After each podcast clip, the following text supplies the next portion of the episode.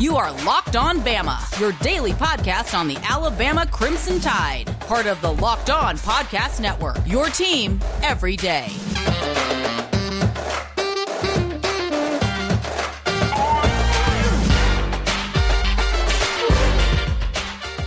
Hey, everybody, and welcome back into Locked On Bama. Luke Robinson, that's me. Jimmy Stein, that's normally him. But today, I'm going to welcome him in, my buddy Brian Pasink, the color commentator for the Alabama Crimson Tide basketball team, coming off a nice win. I wouldn't say a big win. I wouldn't say an impressive win, but coming off a nice win against South Alabama on Tuesday night. Brian, how's it going?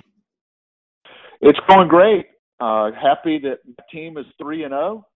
About midway through the second half, thought maybe staring at 2-1, but you got to give South Alabama a lot of credit. I thought they played really well, and I think that's a team that can win a lot of games this year, and they were better than advertised. I was very impressed with the Jaguars, and Alabama was fortunate to win, did what they needed to do late in the game. The most important thing is this team is sitting at 3-0 right now. No, I'm right there with you, and look, I wasn't trying to take a shot at the team saying it wasn't impressive, because a win's a win in basketball. I mean, you take them where you can get them, and you're not always going to miss a long season. It's a marathon, not a sprint, and it could be worse. BYU obliterated 12th-ranked Oregon last night, and Michigan lost at home in a 1989 national championship rematch against Seton Hall. So, I mean, look, things certainly could have been worse, and they did get the win. And it's another example of Alabama playing an incredibly tough schedule, and that's going to continue with Oakland this Friday night. No doubt about it. I mean, college basketball is wild. It's why we love it. The ups and downs, especially when you play as difficult a schedule as Alabama's playing. And Louisiana Tech, South Dakota State, those are teams that are predicted to either win their conference or be right there to have a chance to go to the NCAA tournament. Not as much is expected out of South Alabama, but when you see them up close and you see all the high major transfers they have, and I think they have 8 high major transfers that have come in, several of those former SEC players who, JJ Chandler, for example, was a starter at Texas A&M and was a really good player when they played Alabama a couple times. And he's a very good player, played well last night, as did Charles Manning from LSU. Javon Franklin from Auburn. That's a team that I think is going to get better and better as the year goes on, and we'll look at that. It's a pretty solid win, and so for Alabama to be 3-0 against some really good mid-major competition is great right now. And you're staring Oakland in the face Friday night. Again, a game that the number 14 team in America, in Alabama, should win at home. But Oakland also is feeling really confident after going on the road and winning at Oklahoma State this past weekend. So another challenge coming up for the Crimson Tide. Yeah, and hey, trivia question, not for you, because I'm sure you know, but I wonder how many people know where Oakland is. Not the city, but where this university is. What do you think? I mean, give me a percentage of Alabama fans you think know where this is. Well, considering I didn't know until a couple of years ago, maybe 10 years ago, when Oakland really came on the I'll say on the national scene from a college basketball perspective, or at least from those of us who are obsessed with college basketball, thought it was Oakland, California, and as you know, that is not in fact the case. But this has been a program from Oakland, the Detroit area in Michigan, that has had a lot of success at their level, getting to the NCAA tournament, winning games. Greg Campy has done a terrific job for a long time there, so you know what you're getting when you play Oakland. I was going to say the Oakland Athletics. It's a Oakland, San Francisco area joke. But they're really good, and people around college basketball know exactly who they are and where they're from. Yeah, and as I'm recording this in a truck that I'm driving back from South Kakalaki, I'm passing another truck, so I apologize for the ambient noise here. But all right, Pasik, I want to talk about some of the individual players here in the next segment. But, okay, so we got Oakland coming up on Friday night. That's a bigger game than people know. And then we start the tournament in Orlando. You open with Iona and a rematch of the first round of the NCAA tournament from last year. Of course, they have Rick Pitino as the head coach. I'm hoping that's a nice game for his sake because he does look like a vampire. I'm pretty sure he is. But then we eventually could play Kansas. This is going to be a heck of a tournament. And how do you feel about spending your Thanksgiving in Orlando? Well, first of all, I hope my daughters aren't listening to this. I don't know that they're huge fans of the Luke Robinson podcast. So hopefully they won't hear this, but I'm not even sure that they're aware they're not going. So, this is a tournament that my kids are, they're a little older now, but they've been a couple of times to this tournament. We've gone to Disney World, but not going to happen this year for the Pasings. So they're going to be disappointed, but here's the problem.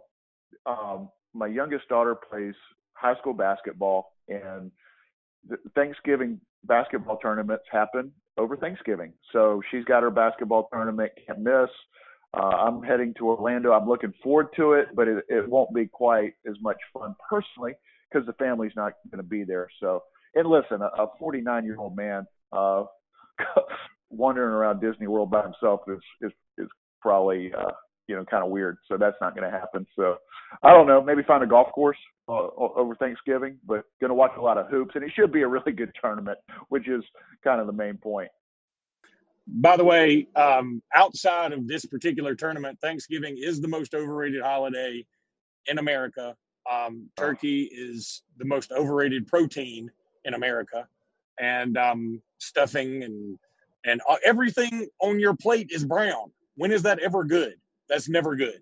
So listen, I got on to you last time for a couple of your crazy comments. I gotta push back on this.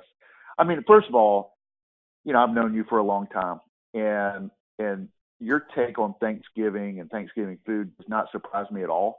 I could have predicted this, but you're so wrong. Thanksgiving is awesome. It is one of the greatest holidays in the history of mankind. I love the food, and I'm hoping, I guess it was about 8 or 10 years ago. I think I had, it was great to be in Orlando. It was great to be at Disney World, but I think I had one of those Disney World meals where it's like, chicken fingers shaped as Mickey with some cold fries for like $25 on Thanksgiving, which was really depressing. But no, Thanksgiving is awesome. The food is awesome, and you're totally wrong here. Well, again, to each his own, but Thanksgiving would be so much better if the Pilgrims had brought over ribeyes and fried shrimp, if you ask me. Turkey's just – there's a reason we only make a big deal out of turkey once a year, and that's because we have to. Well, first of all, I just don't – that's you. I eat turkey and dressing and Thanksgiving food a lot because it's awesome, but I enjoy it even more so on Thanksgiving. But – can we talk about the tournament? Because it's really good. I think, you mentioned a possible matchup with Kansas, and that would be, that's kind of the goal for the championship. Those are the two ranked teams in the tournament. But Iona, who we saw in the NCAA tournament, they're better. I think they beat Harvard a few days ago, which was an impressive win. Rick Pitino has that program going in the right direction, one of the greatest coaches in the history of college basketball. If you get by Iona, which hopefully will be the case, Belmont is a team a lot like South Dakota State that nobody wants to play. They're really good. They're getting votes in the top 25.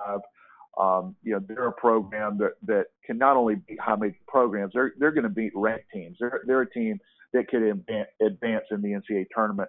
So, hopefully that'll be game two. And so that's going to be a challenge. And then an opportunity to play what a lot of people are picking is a potential national championship team in Kansas. I think when you look at the top three teams in the country right now in Gonzaga, Kansas, UCLA, Kansas, their roster lends itself more to a team that can win a national championship. All those teams can. From a talent standpoint, they've got experience. They've got NBA players on the roster, but I don't think anybody's as experienced at that high level with that type of talent as are the Kansas Jayhawks. So hopefully Alabama will have a chance to play them. If Alabama and Kansas are matched up, that means you're in the championship game, because Kansas, I would expect to be there on Sunday afternoon. All right, Brian, let's take a break. When we come back, I want to tell you an Iona story, and also start talking about some of these individual players and who's surprising you so far this season. Brian, last year for the NCAA, well, I guess it was this year, for the NCAA tournament, we played Iona in the first round. And you're going to sympathize with me on this because you have the same feelings about Auburn that I do. I have some buddies that are Auburn fans. They came over to our house while I was watching Bama Iona in the first round. And if you remember, Iona was giving us everything we wanted. In fact, did they have the lead at halftime in that game? Do you remember? It was back and forth. If they had the lead, I mean, it was close. It was. I remember they had a run at the end of the half, and I can't remember if it was to take the lead, but definitely a competitive game, which is what we kind of expected. Alabama was able to pull away, but they're a solid mid-major. Well coached, and that was maybe a little tighter than people would have liked, especially early on.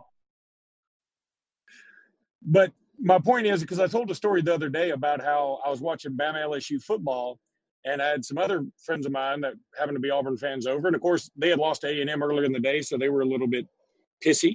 And as Alabama and LSU, Alabama was struggling with LSU.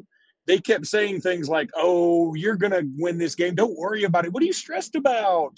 You're going to win. Y'all will get a call, or LSU will throw an interception, or don't worry about it. What's the big deal? It's just football." And I finally had to say, "Guys, all right, I'm going into my bathroom," and this is where everybody made fun of me for talking about my master bathroom that has a TV in it, but it's a very small TV. And I said, "I'm going in there to watch. Listen to y'all anymore." And one of them followed me in there. And it was like, "Oh, what are you so worried about?" I said, "Dude, you're going to have to get the hell on."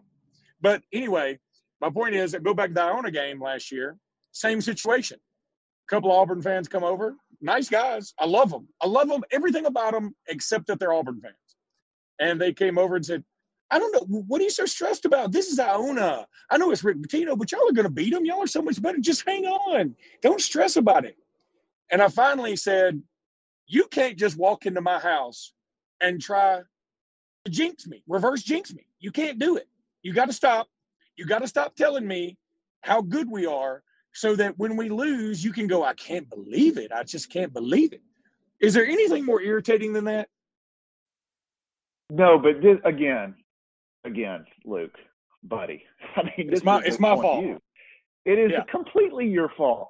I mean, listen. I love my Auburn friends. They're great. There is 0% chance I would watch a big football game with my Auburn friends, whether it involved Alabama-Auburn, certainly not a basketball game, because, I mean, at least they've been following football for more than a few years. I mean, they have no idea what they're talking about when it comes to Iona. I mean, do you think that they have any clue that Rick Pitino is even their coach? I mean, this is completely on you, and I'm again. I'm not surprised, but you're not going to get any sympathy from me because you're the one that you're having these conversations around Alabama basketball with recent Auburn basketball fans, which that's never going to go well. That's all of them. You got to do better, man. You got to do better. They're all recent basketball fans. None of them are like long-term ticket holders. Come on. But anyway, okay. So we talked about that. Now I want to talk about some individual performances here. And listen, I'm going to tell you the biggest surprise to me so far this season. I know Shaq has been playing out of his mind. I know that Quinterly had such a move yesterday, sort of late in the game when he dribbled behind his back a couple of times, and then he drives the lane. He was going to put it up right-handed, switches to the left hand, banks it in over somebody, I want to say with like 3 minutes left. It was just beautiful. He's playing great. I think J.D. Davison, despite the fact he's not necessarily stuffing the stat sheet, is doing some really nice things and playing within himself, which is hard for a guy who's, you know, probably averaged 40 points a game at when he was playing down at Calhoun. But the guy who surprised me the most, and the reason for this is because we have such a bad history with these guys, is Charles Bediako. Listen, I think back to most of our big guys, even Dante Hall, who we all love Dante Hall. I mean, Dante Hall's awesome. But he did have his moments when his hands weren't great. But his hands were the best of any of our big men up until now. I mean, we've had history with guys like Musa Gay, who routinely missed dunks. And Charles Bediako, to me, has really, really great hands for a guy his size who's playing at Alabama. Well, listen, first of all, you're exactly right on Angry Chuck. I mean, this guy can play. I mean, he's a big-time player. He's a legit seven-footer. He's got great hands, great feet. He's got a really good feel around the basket, which is not just rare for Alabama big men that are that size, but that's rare for anybody that size that's playing anywhere outside of the NBA. And that is where Charles Bediako will eventually play.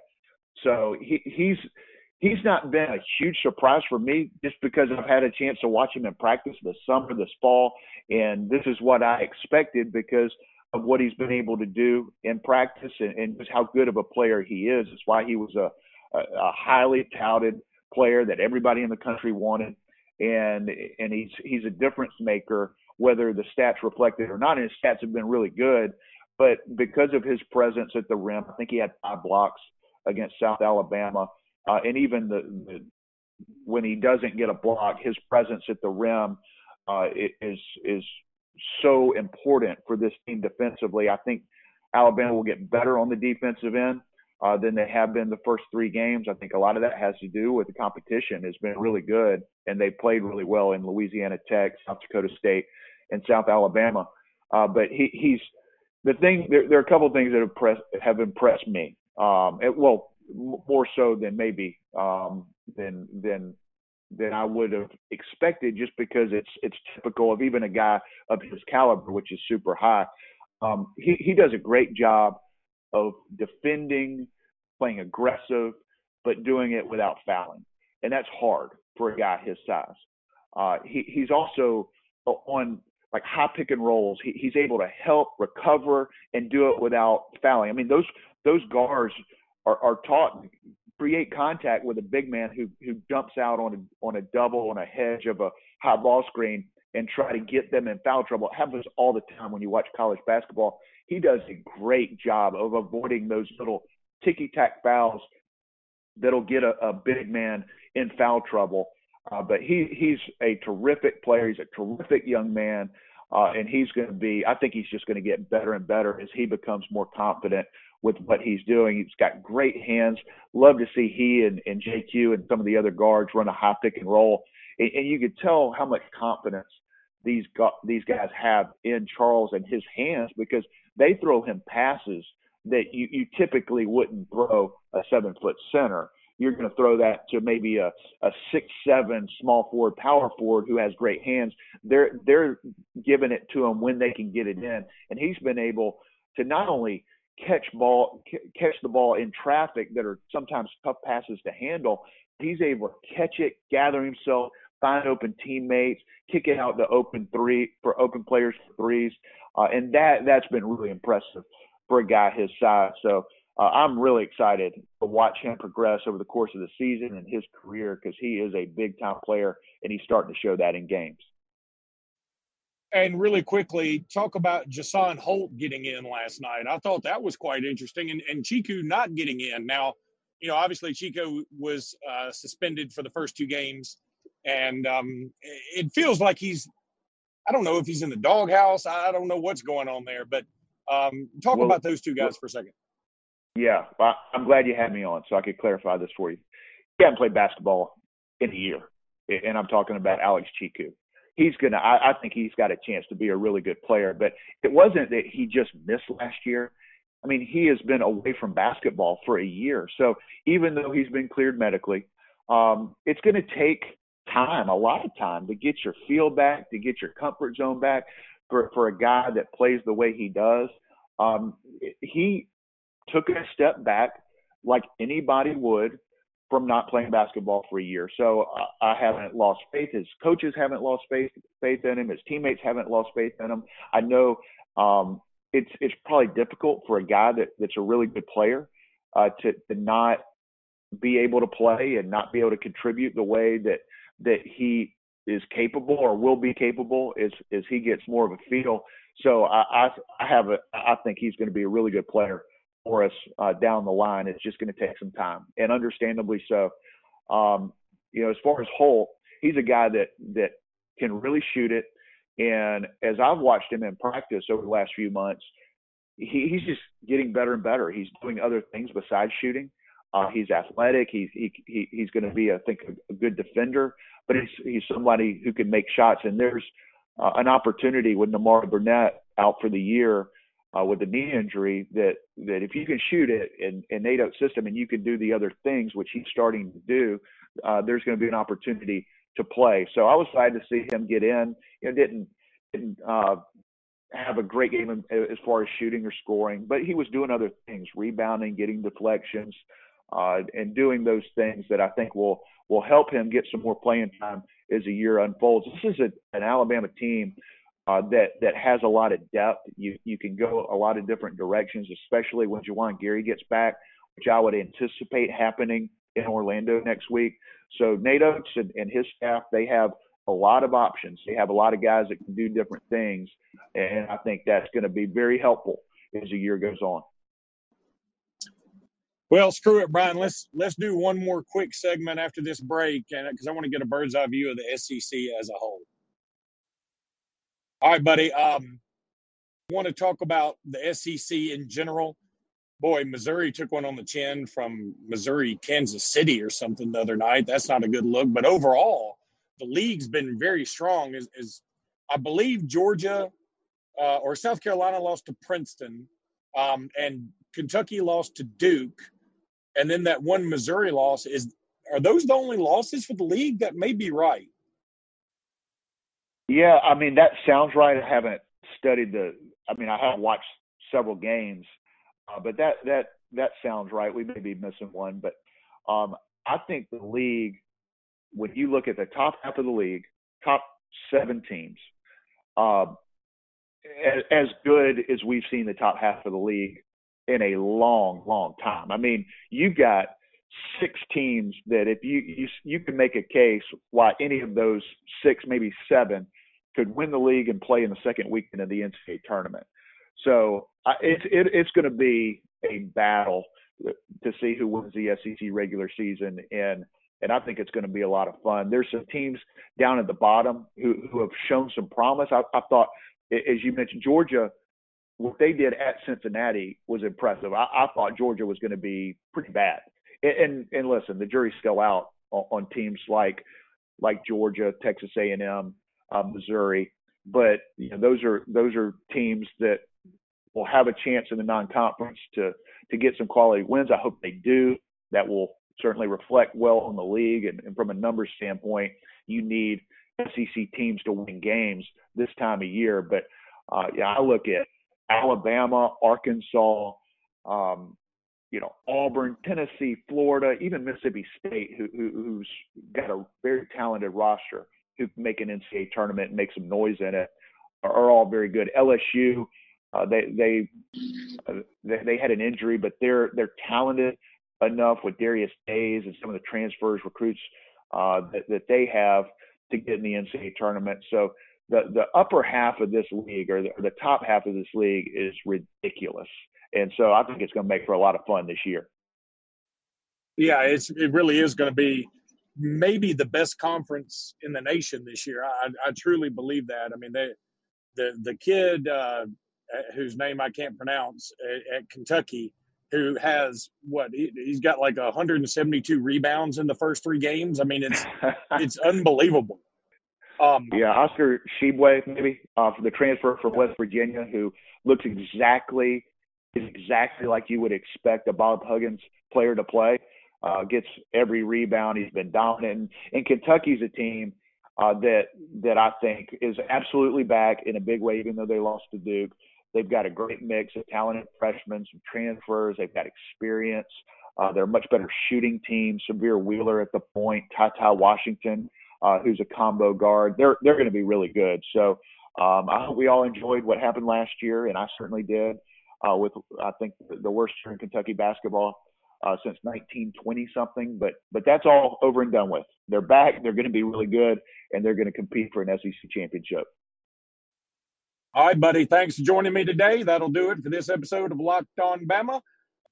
Let me tell everybody about Made In Cookware. We've talked about it before. Absolutely awesome stuff. Have you ever wondered how your favorite restaurant consistently makes such delicious food? The short answer is they have access to the right kitchen tools. Look, Made In has professional quality cookware and kitchenware. Anybody is capable of making restaurant quality food with this stuff. It's fantastic. If you're serious about cooking, you should invest in your kitchen tools. They sent me a knife, okay, as like a sample when we started doing this. It's unbelievable. Love this thing. I don't cook a ton, but when I do, I use this knife. It's fantastic. Right now, Made In, MADEIN, is offering our listeners 15% off your first order with promo code LOCKEDON. This is the best discount available anywhere online for Made In products. Go to madeincookware.com/LockedOn and use promo code LOCKEDON for 15% off of your first order. That's madeincookware.com/LockedOn. Use promo code LOCKEDON. They have 40,000 five-star reviews, and their products are used by some of the world's best chefs at Michelin-starred restaurants around the world. Made In, it's better cookware for better meals. Go to madeincookware.com/LockedOn. Use that promo code LOCKEDON, and you'll get 15% off of that order. That's the best we can do, folks. Free money right there. Go to madeincookware.com. Use promo code LOCKEDON. Also want to tell you about betonline.ag. Betonline.ag is the place to go to get that bet in. Love this website. You'll love this website. Everybody loves this website. It's a fantastic website. Easy to pay in, even easier to get paid with betonline.ag. This is a site you will absolutely love. You can bet on whatever you want to. Bet on college football futures. You can bet on baseball. You can bet on NHL. You can bet on boxing, UFC, football, basketball, anything. Vegas casino games, they have all those, plus poker. Whatever you want to bet on, they can bet on reality TV there. BetOnline is the fastest and easiest way to bet on all your favorite sports. BetOnline.ag is where the game starts. Go to BetOnline.ag, use promo code LOCKEDON, get a 50% welcome bonus. Again, free money from your boys, Luke and Jimmy.